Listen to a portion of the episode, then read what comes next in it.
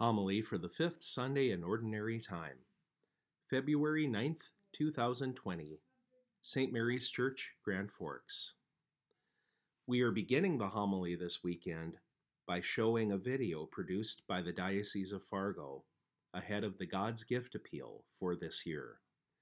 Those who are listening to this podcast may view the video by following the link provided on the website for the Diocese of Fargo, fargodiocese.org. We invite everyone to participate in this year's God's Gift Appeal. Thank you for your generosity. You are the salt of the earth, Jesus told us in today's Gospel.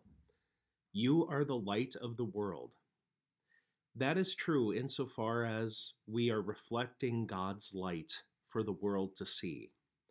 A main way we do this is through our efforts of stewardship.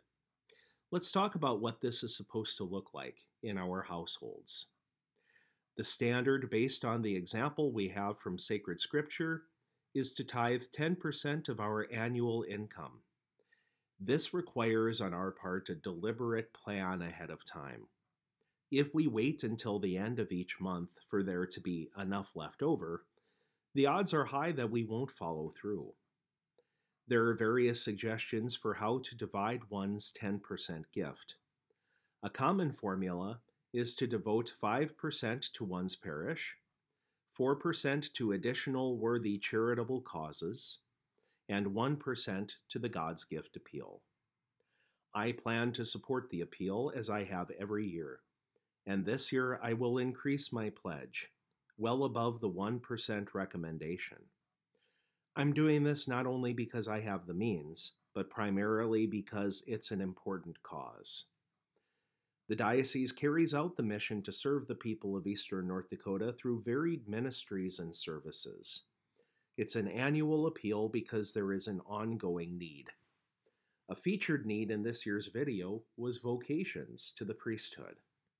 Several others include supporting our Newman Centers as they reach out to college students, funding counseling services through Catholic Charities, and funding the work of our diocesan tribunal in, in processing annulment cases for divorced Catholics seeking to remarry. Obviously, a single parish cannot address these needs alone. Some needs require the strength and resolve of our entire Catholic community working together. This is why every parish participates in the God's Gift Appeal, so that we, through our collective efforts, can continue advancing the work of the Church. I have bad news and good news. The bad news is that in the past several years, our parish has underperformed in the God's Gift Appeal. In 2019, we only reached 65% of our goal, with a pledged total of $47,129. Many people stepped forward in faith, and I am very grateful for your decision. But we need to get more of us in the game. And that's where the good news comes in. We can turn this downward trend around. Whatever the total dollar figure ends up being, the most important statistic in my opinion, in, in my opinion, is an increase in participating households. You will hear more about God's Gift Appeal next weekend. And later this month, the bishop will be sending materials directly to our homes, including the pledge card, which we ask you to return with your commitment to the appeal.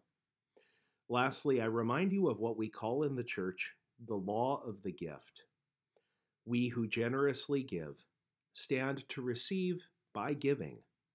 It's not as though once given away, what we give is gone and cannot benefit us anymore.